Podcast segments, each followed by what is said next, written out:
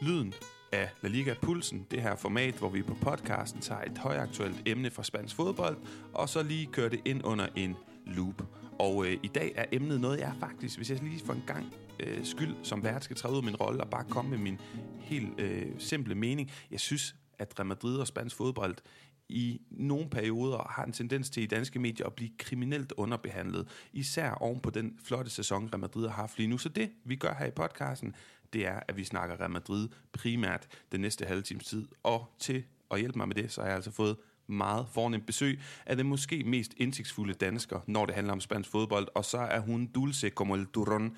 Sidst, der var jeg på, øh, der snakkede jeg med hende på bagkant af Lopetegi-fadesen i Real Madrid. Det var altså ikke kun den baskiske træner, der havde problemer dengang. Det havde jeg altså også. Det var et af mine allerførste interviews. Jeg kom til at afbryde dig, Luna, en hel del, og jeg har forhåbentlig lært meget af min interview siden. Men tusind tak for tålmodigheden dengang, også den tid, du satte af dengang, og også tak, fordi du vil hjælpe mig igen i dag. Du er hjertelig velkommen, Paolo. Luna, det skal handle om de suveræne spanske og europæiske mestre lidt i dag. Lidt overraskende, at vi står her på bagkanten af sæsonen, hvis du spørger mig, og de har leveret det, de har. Og sidst vi to, vi snakkede sammen, det var i, i januar 2019 der var det lidt om, der startede vi i hvert fald vores samtale med også at snakke om, hvordan det for dig har været at, at interviewe diverse Galacticos igennem tiden, trænere, de daværende spillere, hvordan var de at interviewe, hvordan var de at snakke med. Jeg synes, vi skal mm. hoppe lige ud i det. Hvordan er Carlo Ancelotti at snakke med på hånd? Øh, jeg tænker også, at du, øh, du beskæftigede dig med ham i hans første sæson, der fra 2013 til 15. Ja, men øh, ja, det går jo meget længere tilbage, fordi jeg lærte Carlo Angelotti at kende, da han var i AC Milan, hvor der jo var et hav af danskere, der var helt op til tre danskere en periode. Øh, og der var jeg rigtig meget til stede i, øh, i AC Milan, så det var der, jeg lærte ham at kende, og det har været omkring, det ved jeg ikke, 2001-2002. De var også store i Champions League dengang, de var jo i en række finaler med ham, så det går helt tilbage til dengang, og jeg husker ham øh, fuldstændig dengang, som han også er i dag, og det, det siger jo noget med, fuldstændig ligesom dengang tilbagelænet, når vi kom øh, til øh, pressemøder på deres træningsanlæg øh, uden for Milano, øh, næsten ude ved lufthavnen, så stod han, der var sådan en lille bar, hvor man kunne få espresso kaffe. Der stod han og røg en smøg og drak en kop kaffe og hilste på os alle sammen, når vi kom. Øh, og det siger simpelthen alt om, hvordan Angelotti er. Og det har han taget med sig videre. Og det synes jeg også er, er det, vi oplever med ham her i øh, Real Madrid.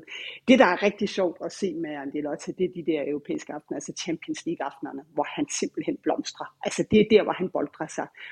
Det er det, han synes, der er sjovt. Det er det, der rigtig, rigtig tænder ham. Det er der slet ikke nogen tvivl om. Og det har vi jo i den grad set i det her forår, må man sige.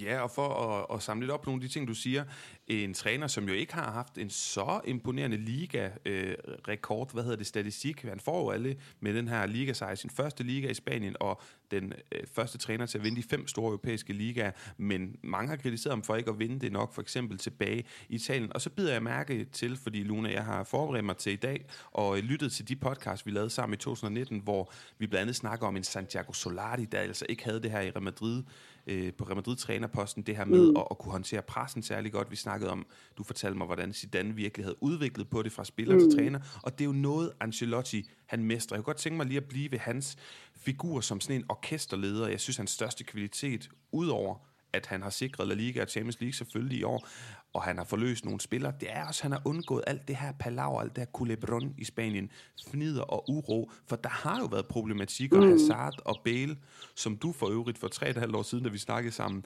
øh, var enig med mig i, han kan jo ikke blive i klubben meget længere, men det er han jo på mærkværdig vis blevet helt indtil nu. Jovic, Isco, Mariano, Marcelo, mange store profiler, der ikke har spillet, men det er vel også en af hans allerstørste kvaliteter, at han formår at holde det her internt. Ja, det er der slet ikke nogen tvivl om. Han er utrolig god til at bygge en flok, øh, en sammentømret flok, og det er jo helt klart hemmeligheden bag Real Madrids succes i år øh, der var en af spillerne, jeg var, lavede interviews der et par dage før Champions League-finalen, hvor der var en af spillerne, der sagde til mig, nu kan jeg ikke lige sige, hvem det var, for det var off record, som man kalder det i journalistsproget. Han sagde, det her det er ikke det bedste Real Madrid-hold, jeg har spillet på, men det er det stærkeste. Og, øh, og det symboliserer det meget godt, at der er ingen tvivl om, at Angelotti har en stor del af den ære. Han, han, han evner simpelthen at få samlet en hel trup, ikke et hold, men en hel trup. Det har han i hvert fald gjort rigtig udpræget den her gang, hvor, øh, hvor selv spillere, der ikke har spillet så meget, er totalt dedikeret til ham. Altså, jeg synes, vi har set nogle øh, eksempler på det her i slutningen af sæsonen, ikke mindst hvor han har måttet bruge spillere. Han, har, han er jo ellers meget en mand, der bruger de samme spillere hele tiden. Og så har han været ærlig. Og jeg tror måske, det er noget af det aller, aller øh, vigtigste, øh, der også beskriver ham. Han er hundløst ærlig. Og ved du hvad, når du er hundløst ærlig, når du ligger der ned, når der ikke er andet at gøre, jamen så kan, så kan præsten heller ikke komme efter mere. Altså så, så, så er den ged barberet, som man vil sige. Ikke? Også det er han rigtig, rigtig dygtig til. På den måde er han en gammel rev. Men det var han allerede, synes jeg, i starten af trænergærningsårene, øh, fordi der var også masser af palaver, det der AC Milan, han var træner for i årvis. Og det slap han faktisk også øh, ret godt fra. Hvor man kan sige, Real Madrids hold i denne her sæson har jo ikke været, hvad skal man sige, besat af de, de helt store, markante øh, stjerner. Øh, og, og set i det lys er det selvfølgelig også øh, nemmere at lave en sammentømret øh, flok, tænker jeg. Men alligevel, det, det skal gøres, det skal leveres, og det, øh, det må man sige, det har han gjort. Ja, altså, og som du også selv siger, øh, der er en anden, en anden ro lige nu. Øh, måske mindre hierarkiopbygning øh, opbygning i Real Madrid, der tidligere har været Ramos er væk, Ronaldo er væk. Det er de her lidt mere ydmyge, arbejdsomme spillere, Benzema og Modric, øh, som, som er på toppen af hierarkiet nu. Luna, noget der ikke har været ro på, og lad os bare starte med det El Culebron del Ciclo, har jeg lyst til at sige, i hvert fald del Año ham her, Kylian Lothar Mbappé, fordi ja. du fulgte jo i sin tid Ronaldo Nazario transfersagoen, Valdano, ja. der vifter ud af Bernabéus kontortårn, mm. et minut i midnat offentliggør den af handel tilbage i 2002. Hvor tæt er øh, Mbappé, hvis du sådan skal holde den op med de andre transfersager, du har fulgt i, øh, i historien? Ej, men det har været en af de rigtig, rigtig lange, og så øh, at vil den nok gå over i historien som den, der jo ikke lykkedes, ikke også? Øh, fordi vi har jo, jeg har som du siger, fulgt rigtig mange. Der var sådan en, en, en årrække, hvor der hvert år blev lavet et Galacticos køb, ikke også? Øh, og, og mange af dem trak jo lidt ud. Øh, men de kom alle i hus. Øh, alle. Jeg kan faktisk ikke øh, lige sådan på stående fod rent nogen, der ikke kom i hus. Så det er jo det, den her, den i den grad øh, udskiller sig med, ikke også? Og jeg vil sige, hvor Real Madrid ekspederede øh, PSG ud af Champions League. Og det, der sker, da Real Madrid får scoret den aften, da jeg fulgte, du ved, ikke med kameralinsen, men med egne øjne, øh, Mbappé. Og den måde, han stillede sig op lige pludselig på banen, det er som om han frøs, og så drejede han sådan rundt og kiggede op på hele Bernabeu og Madrids himmel. Der tænker jeg, nu er den hjemme. Det, det her, det siger han ikke nej til. Men det gjorde han så, og, øh, og det har overrasket, eller overrasket mig, det har overrasket rigtig, rigtig, rigtig, rigtig mange øh, i og omkring øh, Real Madrid også. Det er der ikke nogen tvivl om. Og jeg tror, det er det, at den vil gå over i historien som den her meget, meget, meget lange affære, som jo kørte i offentligheden, fordi at øh, med mange andre, der har det jo været sådan relativt hurtigt, så, så sige, nej, men øh, vi vil ikke sige noget, det er der ikke noget om, jeg har ingen kommentar. Her, der stod det ret hurtigt klart, at der var noget om snakken. Og, og, og, og det vil så sige, at det var en kendskærning, at de var i gang med at forhandle, og han skulle tage sin beslutning. Og jeg kan huske, da vi kom til den, jeg tror det var dagen før den der åbne mediedag, og øh, jeg var meget spændt på, hvorfor et øh, indtryk han beslutning havde efterladt i truppen. Og der måtte jeg så konstatere, at øh, rent faktisk en øh, ret stor indifference, en ærlig indifference. Jeg kan huske, at Harald han sagde til mig, ved du hvad, det er noget, der bekymrer mig meget lidt rigtig meget lidt. Og det mente han. Cavaral, han er meget øh, ligefrem. Øh, og det var sådan set det, der prægede truppen. Benzema gad overhovedet ikke at tale om det. Det var der så sikkert flere forskellige årsager til. Men der var ingen tvivl om, at det havde ikke den impact på øh, Real Madrid, som jeg troede, det ville have haft. Det, at han, øh, han sagde nej. Altså, man siger ikke nej til Real Madrid, også en af spillerne, der var ude at skrive. Jamen, det gjorde han så, øh, men jeg tror, de har, de, de har slugt den lyn hurtigt, og så tog de lige til Paris og, øh, og tog trofæet med hjem, og så var den ligesom lukket. Ikke? Nå, fint nok. Vi kan også godt uden ham, det går nok. Ikke?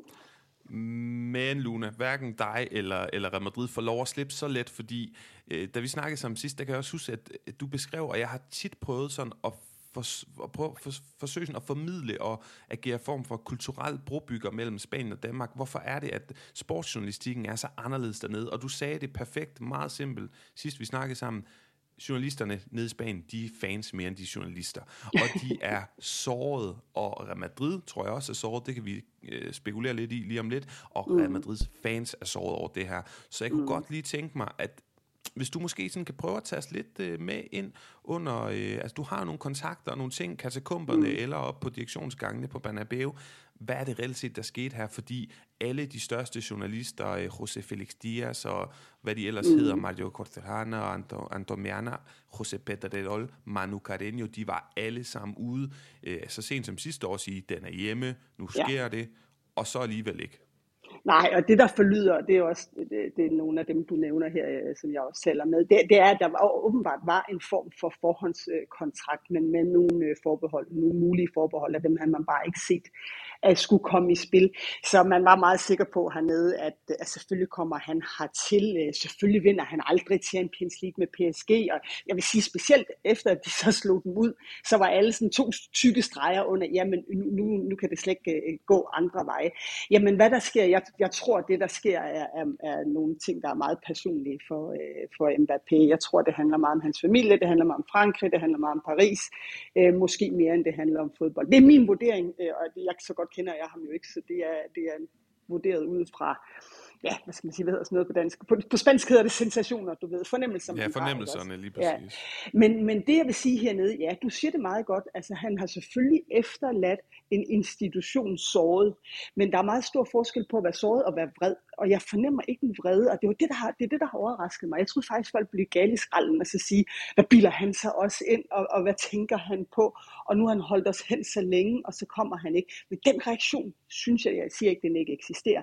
Men også med de rigtig mange Real Madrid-fans, der er i øh, mit liv, øh, de har mere været sådan, øv, det var da godt nok ærgerligt. Øh, jeg er lidt såret på stoltheden over, at han har valgt de hvide fra. Men, men samtidig, ja, men han er jo en god dreng, og han er en god spiller, og måske kommer han senere. Ikke? Og, det, og, og grunden til, den eneste grund til, at det bliver modtaget på den måde, det er, at det kommer på bagkant af den her sæson, som Real Madrid har haft, hvor, hvor de med det, jeg sagde før, absolut ikke det bedste hold i historien, har været så afsindigt suveræn, og så har lavet det forår i Champions League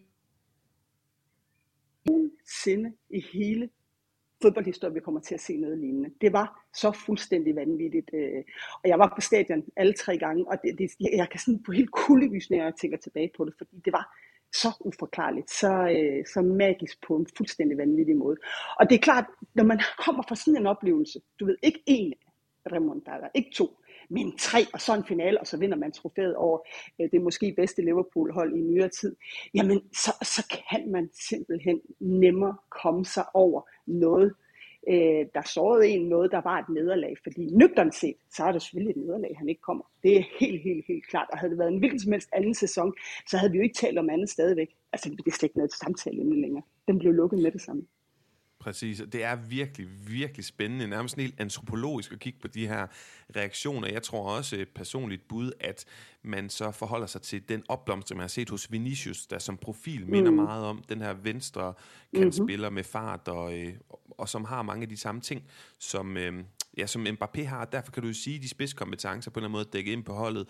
Og så der bliver der også sådan en øh, hvad ud af at tabe skal indad vindes. Jeg har nærmest lyst til at referere til romantikken i Danmark, med det der med, Nå, men så kan han heller ikke få lov at blive en, en del af det her storslåede hold, ja. og de her legender, og Benzema, mm. man nærmest fornemmer tager afstand. Men det er også spekulationer. Luna, det som jeg godt kunne tænke mig, du siger, du kender ikke Mbappé så godt, men du kender øh, ledelsen, du kender Florentino mm. Pérez, i hvert fald så kender du folk, der kender ham, og har en mm. rigtig fin fornemmelse for, hvad der foregår i hvor høj grad er han reelt blevet taget med bukserne ned, og hvad bliver der arbejdet på lige nu? Fordi der bliver spekuleret rigtig meget i, og det er noget af det, jeg godt kunne tænke mig også at få dig til at hjælpe med at nuancere i, i dag i det her afsnit, så bliver det spekuleret i, nu har man sparet op, og det har man jo i mange år. Der var mm. transferstrategien med de unge spanier fra cirka 2013 til 17. Bagefter blev det mere de her unge internationale stjerner, bedst eksemplificeret med Martin Ødegaard for eksempel. Ingen af strategierne har sådan helt rigtig givet på det. Man kan sige, brasilianerne, Vinicius og Rodrigo ser spændende ud nu, men der har været en, en tanke om, og når man kigger transfervinduerne igennem de sidste mange år, der er blevet sparet op til Mbappé. Men jeg tror heller ikke, det er så mm. simpelt, fordi jeg forestiller mig også, at Florentino har haft snakket med folk, der vil sponsorere store dele af hans transfer, øh, sign-on fee, hans lønning osv. Så, så man kan vel ikke bare sige, at lad os sige, at, at Pettis havde lagt 200 millioner euro til side til Mbappé. De Nej. penge lig, ligger vel ikke en til en stadig og er klar til at blive brugt på andre nu? Nej, det, det gør de helt sikkert ikke. Og specielt, nu ved vi jo ikke helt de konkrete tal, slet med den gæld, Real Madrid har, øh, vel, som måske ikke altid lige kommer 100% frem i lyset, øh, forstået på den måde, at, at, at, at klubben er jo altså ikke noget, øh, hvad hedder de, de er jo ikke børsnoteret, vel, så altså, selvfølgelig, øh, jeg siger ikke, de snyder, og de ikke lægger regnskaber frem, men jeg tænker, man måske godt kan have nogle aftaler, som øh, ikke, man ikke viser hele offentligheden, ikke også? Ej, det, det der stadionbyggeri, det er, har jo kostet en formue, det er ikke færdigt endnu, øh, øh, og jeg, uden at vide det helt nøjagtigt, øh, jeg kender ikke tallene, men jeg ved i hvert fald, at det har overskrevet budgettet. Det gør sådan noget jo rigtig, rigtig tit. Øh, og det har været meget magtpålæggende. Det er meget magtpålæggende. Det, der tales faktisk mest om lige nu, det er de spillere, der skal sælges, og, og, og hvad kan man få for dem.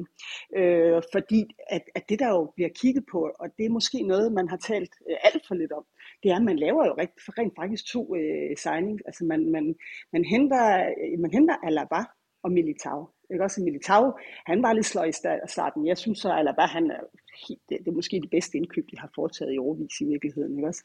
Han går simpelthen ind på øh, i det, de der to sammen i det der centerforsvar, og på 0,0 sekund har alle glemt Sergio Ramos og Varane. Det er fuldstændig vanvittigt, øh, Paolo har tænkt på. Ikke også?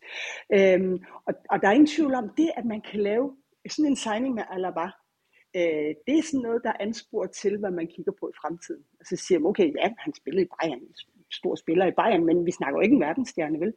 Og, og jeg tror, jeg ser simpelthen mere et Real Madrid gå i retning af, at det behøves ikke at være så galatico. Det kunne have været fedt med Mbappé, fordi det var øverste, øverste verdens bedste fodboldspiller lige i øjeblikket, tror jeg godt, vi kan tillade os at kalde ham. Ikke? Men hvis ikke man kan nå op i en anden måde, man skal man skal sammensætte sin trup på. Og det, det, det er sådan, jeg tror, der bliver tænkt lige i øjeblikket. Det stikker lidt i flere retninger. Øh, der er jo også flere ind over. De har jo ikke en decideret sportsdirektør i, øh, i Real Madrid. Men jeg tror, det der er vigtigt at øh, festne sig ved, det er, at Florentino Pérez, der jo opfandt, og han opfandt ikke begrebet Los Galacticos, det gjorde han ikke. Han var heller ikke altid særlig glad for at høre det, men det var ham, der opfandt, at Real Madrid skulle have verdens bedste spiller til Real Madrid. Det vil sige, at hver gang en var blevet kåret som verdens bedste og Europas bedste, jamen, så stod han der til som sommeren efterfølgende, du ved, og var klar med tegnebogen. Ikke? Det er han godt klar det, det, er, nu har det også, også været svært, fordi der har været Messi i så mange år, og Cristiano havde de allerede. Men, men jeg tror, vi er nået derhen, man har også i tidens løb, man hentede blandt andet Michael Owen, ikke også? Altså, det var jo ikke det, man forbinder, når man kigger tilbage historisk med noget Galacticum, men øh, og hvad hedder han, øh, Cannavaro, tænker man heller ikke Galacticum, men de blev hentet, fordi de havde nogle titler. Det er man, det, har, det er man længe gået fra, og det tror jeg slet ikke, man er til, øh, nogle, øh, nogle andre ting, man, øh, man vægter, og det er blandt andet at få en trup, øh, der hænger sammen, øh, som man kan gå igennem en sæson, som man har gjort i år. Og så skal man have erstattet nogle af de gode gamle drenge, som ikke kan spille så mange kampe. Jeg skulle til at sige det, der er jo noget timingmæssigt her, Luna, altså, øh, og, og det var også derfor, jeg længe advokerede for, at det gav så god mening med Mbappé. Der var det her element med, han havde mm. fået lært sig selv at snakke spansk. Vi ved, hvor meget det betyder i Spanien. De er ja. meget stolte, og, og integrerer man sig på den der måde, så er man allerede nået rigtig langt. Mm. Øh, han kunne komme gratis, og så kunne han være den her galionsfigur på den nye Bernabeu. Mm. Men, men der var også andre elementer, for eksempel det, at med Bale og Isco og Marcelos løn, øh, hvad hedder det, udgifter væk nu, jamen så er der sådan, jeg tænker, der er luft i budgettet nu. Så nu er mit spørgsmål til dig. Hvad fornemmer du, øh, der kommer til at ske i løbet af sommeren på? Fordi det er også det, alle madridistas, der hører med her, kunne tænke sig at vide. Og der var også, hvis vi skal zoome den lidt ud på hele La Liga-tingen, var der også en tanke om, nu kommer den store spiller og kan være med til igen og løfte ja. La Liga til et andet niveau. Det må vi sige også, der elsker spændende fodbold, jo nok desværre ikke kommer til at ske i den her omgang. Håland, de var lige en postgang for sent ude. Hvad, hvad tror du, der kommer til at ske? Fordi der er vel også det vil også være at spekulere i, det ved jeg i hvert fald, spansk presse gør, at øh, Pettis vil ikke tage, tabe ansigt. Altså han kan ikke bare købe folk, eller spise folk af med, at man henter Antonio Rüdiger eller Aurelien øh, Chouameni. Nej, men det er de to, der er, det er, det er de to, der er sat op i medierne. Ikke? Også Rüdiger, det er helt sikkert, den er, den er på plads. Øh, men det er de to, der primært tales om. Ikke? Også, jeg, jeg, jeg er tilbøjelig til at tro, at han har en sæson nu foran sig, Pettis, hvor han, jeg vil næsten tillade mig at sige, kan gøre lige, hvad der passer ham. Han har så meget kredit, han har så meget snor øh, i alle de der Real Madrid-fans efter den her sæson. Så hvis der er nogensinde er et år, hvor han kan, han har sagt, forstå mig ret, når jeg siger, bil fansen ind, at de her køb, han foretager, det er de helt rigtige, så er det lige nu. Og jeg tror simpelthen, det er det, det handler om. Øh, og det er rigtigt, der er nogle spillerlønninger, øh, nogle af de tunge, øh, der går ned, øh, men, men, men nu ved jeg ikke, hvornår du sidst har været på Banabeo, hvis du ser det der byggeri, vi har gang i. Øh, så tro mig, der er masser af huller, man kan putte de der penge i. Øh, rigtig, rigtig, rigtig mange. Så jeg tror simpelthen, at jeg tror ikke, vi får det store stjernekøb at se. Det tror jeg ikke, vi gør. Interessant. Jamen, øh, mm. Og det, det er sjovt, fordi jeg, nu sad jeg og hørte de podcasts, vi lavede der i 19, og dengang, det var også sådan en, øh, det der año de transition, og der snakkede vi om, og der sagde du også, han kan simpelthen ikke gå en sommer i møde nu. Det var klart, det var en anden situation for Betis, mm. og du sagde, han blev nødt til at gøre noget, og det var jo øh, måske, jeg tror faktisk, det er det dyreste vindue, du nogensinde har haft. Der kom ja. jo både Hazard og Jovic, og jeg skal komme ja. efter dig. Men dengang sagde du, personligt, fordi jeg spurgte dig ind personligt, hvad, hvad vil du egentlig gøre med alle de her mm. penge? Og du mm. sagde, jeg vil ikke tøve sekund med at købe Dybala. Paolo ja. Dybala. Nu er ja. han jo gratis. Øh, ja. Du tror slet ikke, at, øh, at man kan blive fristet der, eller en Mohamed Salah, der kun har et år tilbage, en, en fin indgang til det arabiske marked, og også ja. en stjerne. Du tror det Nej. ikke? Nej, det tror jeg ikke. Dybala, han, jeg, jeg kan enormt godt lide Dybala, men, men han har måske ikke helt formået, hvad skal man sige, at lægge på sine kvaliteter. Øh, det er som om, han, han måske der omkring, hvor jeg lige kom med den udmelding, er stagneret lidt. Måske skulle han have været væk mm. øh, for længere tid siden.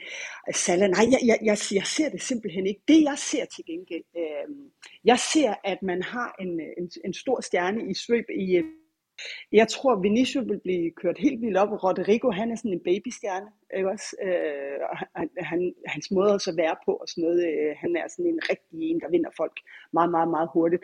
Og så tror jeg simpelthen, at øh, Hazards meldinger den dag, øh, hvor de fejrede Champions League-trofæet, hvor han var med til det hele, ikke også? Og hans børn var med, og han øh, var forrest på fotoet, selvom han ikke har spillet. Jeg tror, at det for rigtig mange Real Madrid-fans var sådan, jamen så kommer han jo i næste sæson. Han skulle bare lige have lidt tid ikke også? Og han ser fedt ud, ikke også? Han ser ikke overvægtig ud længere, og han kommer med de her udmeldinger. Man ved, hvor god en fodboldspiller han er. Jeg har ikke set det i Real Madrid endnu, men han lovede den dag, at det, han kommer. Det er næste sæson, det sker. Og, og ved du hvad, det, det er det, jeg mener med den stemning, der er i Real Madrid lige nu, øh, specielt efter den her Champions League-sæson. Det er simpelthen, de kan gå på vandet. Men fint, vores nye signing, det har sagt, og så bilder de alle folk det ind. Og så lykkes de med det. Real Madrid er kejserens nye klæder om igen igen og igen og igen. Fantastisk citat. Så synes jeg, vi skal kigge på noget andet end, end fodboldspillerne, nemlig trænerne. Vi, vi spekulerede også lidt i det, du og jeg, sidst øh, vi, vi så dig i Valladolid. Raul, du siger det også på det tidspunkt, han blev virkelig kørt i stilling der omkring 2019, og, øh, og har jo kun blevet det endnu mere sidenhen, mm. ikke også? Hvor han, ja. på det tidspunkt tror jeg, han var juveniltræner, nu har han jo mm. altså været Castilla-træner et par år. Der er Pochettino, som på det tidspunkt også virkelig lignede en, en kommende træner. Vi snakkede jo lige et par måneder inden Zidane højst overraskende kom tilbage og tog øh, rigtig mange, overraskede rigtig mange med det. Så er der Xabi Alonso, da vi ved Nagelsmann mm. i sin tid, og Klopp og Allegri fik valget før Ancelotti, der jo måske mm. var helt nede på femte valg, men han har gjort det rigtig godt, og har så i den grad fortjent uh, en, endnu en sæson i spidsen for Madrid. Men uh, i fremtiden, er det stadig Raul, som du tænker, der er den mest oplagte, eller ser du også noget hos Xabi eller Pochettino, eller måske en helt fjerde? Nej, jeg, jeg tror, Raul og Xavi Alonso, de helt klart ligger godt til. Man kan sige meget om Raul, og jeg er rigtig glad for ham i klubben. Det kan jeg også godt forstå. Jeg er også rigtig glad for Raul. Xavi Alonso har jeg heller ikke helt fingeren på pulsen med, hvordan hans trænerudvikling er. Men jeg kender dem begge to som personer. Uh, begge to ret godt faktisk. Og øh, jeg vil sige, at de er jo to, øh, de er meget forskellige personer, men de er to personer, der vil kunne gå direkte ind på, hvad skal man sige, på positionen sådan rent kulturelt og sociokulturelt øh, uden problemer. Og det er jo altså mindst lige så vigtigt, øh, når du øh, sidder på trænerposten i Real Madrid, at du kan det, som at du kan øh, finde ud af, hvordan man skal spille fodbold. Det kan mange af de her spillere godt. Ikke? Øh, så selvfølgelig skal, der, skal du også have noget taktisk indsigt og sådan noget. Det er ikke det, jeg siger, du ikke skal. Men, men du skal også kunne de andre ting. Og det kan de to. Øh, og det var det Zidane han også kunne, og det har Angelotti også kunne, selvom han ikke havde en fortid i, i Real Madrid. Ikke også? Øhm, så jeg tror, der er ingen tvivl om, må vi se, hvordan næste sæson går, men som jeg siger, lige i øjeblikket kan de gå på vandet. Ikke også? Så, så øh, nu henter man en del, de henter en del spillere udefra, så jeg tror, at øh, der er mange, der vil påskynde, hvis den næste træner var Ejnavl. Øh, det vil man mm. helt klart øh, synes om. Øh, så lad os se, hvad der sker. Øh, men, men de er begge to jo tæt. Altså, ja, Raul er i Real Madrid, og Xavi Alonso har aldrig mistet tilknytningen. Vel? Så det er muligt. Det er jo et meget skægt og meget pusset med Angelotti, fordi øh, jeg hørte fra en meget, meget, meget god kilde, efter de havde tabt til Clasico, øh, havde tabt El Clasico til FC Barcelona, at øh, der var der en, der fortalte mig, han siger, det her, det tilgiver Florentino Perez aldrig nogensinde Carlo. Og det er lige meget, at han vinder ligaen. Han overlever ikke øh, og er træner i næste sæson. Men så, så leverer han så en Champions League, som han gør, og det har, har selvfølgelig alligevel gjort, at, at Florentino har tilgivet ham, fordi den der El Clasico, den forsvandt simpelthen, øh, den forsvandt i glemmebogen, øh, fuldstændig også fordi Barcelona ikke kunne holde takterne i gang. Ikke? Mm. Øhm, men altså spørgsmålet er, hvor lang tid Carlo han er her. Jeg, jeg, jeg kunne godt forestille mig, at, at han tager den her sæson. Øhm, og så er han også blevet gift igen og skal leve et liv med øh, den her lidt yngre. Øh, I virkeligheden øh, i sommeren 2023, der kommer en ny træner. Jeg, det, det er meget, sandsynligt. sidder lige nu, så vil det være meget sandsynligt, at det blev en, øh, en gammel Real Madrid. Mm. Lune, jeg tror, du faldt øh, ud. Jeg ved ikke, om det er forbindelsen i, nede i Sydspanien eller i øh, Skanderborg. Men kan, kan jeg lige få dig til at gentage? Jeg kunne høre, at du sagde, du afsluttede, inden du, eller lige efter du faldt ud, noget med, at øh, der kunne være et eller andet, der spillede en rolle omkring Raul. Nå ja, det kan jeg sagtens. Ja, men det, det, det, det, det, jeg har ikke fuldt andet holdet tæt, men, men folk jeg kender, øh, der gør det, de synes, han måske har nogle mangler trænermæssigt. Altså, det er ikke nemt at være træner for Castilla, men, men, men, men han har ikke rigtig udrettet noget. Resultaterne er udeblevet. Jeg ved ikke helt, hvad det er, hvad det er folk øh, nøjagtigt synes, men det er måske øh, i virkeligheden noget, der udspiller hvad hedder, så udspiller sig i spillet, øh, hans øh, taktiske tilgang øh, og så videre. Mm. Øh, han, han får noget kritik, øh, det, det skal siges, men altså, øh, lad os nu se, som jeg siger, det der er vigtigt for at være Real Madrid-træner, det er ikke kun, øh, hvordan du, øh, din fodboldmæssige øh, tilgang den er. Det er mindst lige så vigtigt, at du ved, hvordan man skal være, hvad, hvad det indebærer at være i toppen af Real Madrid, øh, hvordan du skal kunne begå dig kulturelt, socio, kulturelt, alt det der, som slet ikke har noget med fodbold at gøre, det er så afsynligt vigtigt. Og der har Raul ingen problemer. Vi så ham i Paris, ikke? Øh, der gjorde han en stor figur. Til, til, Luna, til, til, ja, lige præcis. Til sidst her, så kunne jeg godt tænke mig at prøve at... Øh, og snakke lidt mere generelt spansk fodbold, når nu det er en podcast, der handler om spansk fodbold i sin helhed. Øh, jeg ved, Fabrizio Romano jo er øh, for det første meget, meget kendt, og altså har en rimelig stor, øh, flot procentdel af hans postulater, som, som viser sig at være sande i forhold til trænerskift og, og spillerskift osv., og, og du har jo også mange kilder meget viden. Hvis vi sådan starter med danskerne i La Liga, har du nogen øh, bud på, om der er flere på vej, eller nogen, der er ved at smutte, eller hvordan er hvorledes? Ja, altså nu bor jeg jo selv hernede i Cardiff, så jeg tror ikke, at Jens Jønsson desværre bliver her. Det er der ikke noget, der tyder på. Øhm, hvad der ellers sker med de forskellige, jeg ved det faktisk ikke. Jeg mødte jo Vas, øh, der, det, var simpelthen, det er simpelthen, det er måske forårets mest ærgerlige historie hernede, ikke også, at, øh, at han bliver skadet i den første kamp mod FC Barcelona, og jo ikke fik den spilletid, som var ham øh, tiltænkt, fordi han starter med sådan et skadesforløb. Det er simpelthen så ærgerligt. Jeg ved ikke, hvad status er. Jeg, jeg så ham øh, den dag, de røg ud af Champions League, så har jeg ikke, så har ikke set ham siden. Øh, men jeg håber, at han, øh, at han tager et år mere i Atletico, det er jo også det, der er lagt op til. Det håber jeg det samme med, med Delaney, øh, det må jeg da sige. Om der er nogen på vej, det tør jeg simpelthen ikke sige, men jeg kan da i hvert fald følge så meget med i danske medier, at, øh, at der er nogle spillere, der godt kunne tænke sig at skifte klubber. Øh, så hvem ved? Det er jo ikke en dårlig liga at komme til. Nej, det er det ikke. Vi elsker den rigtig meget.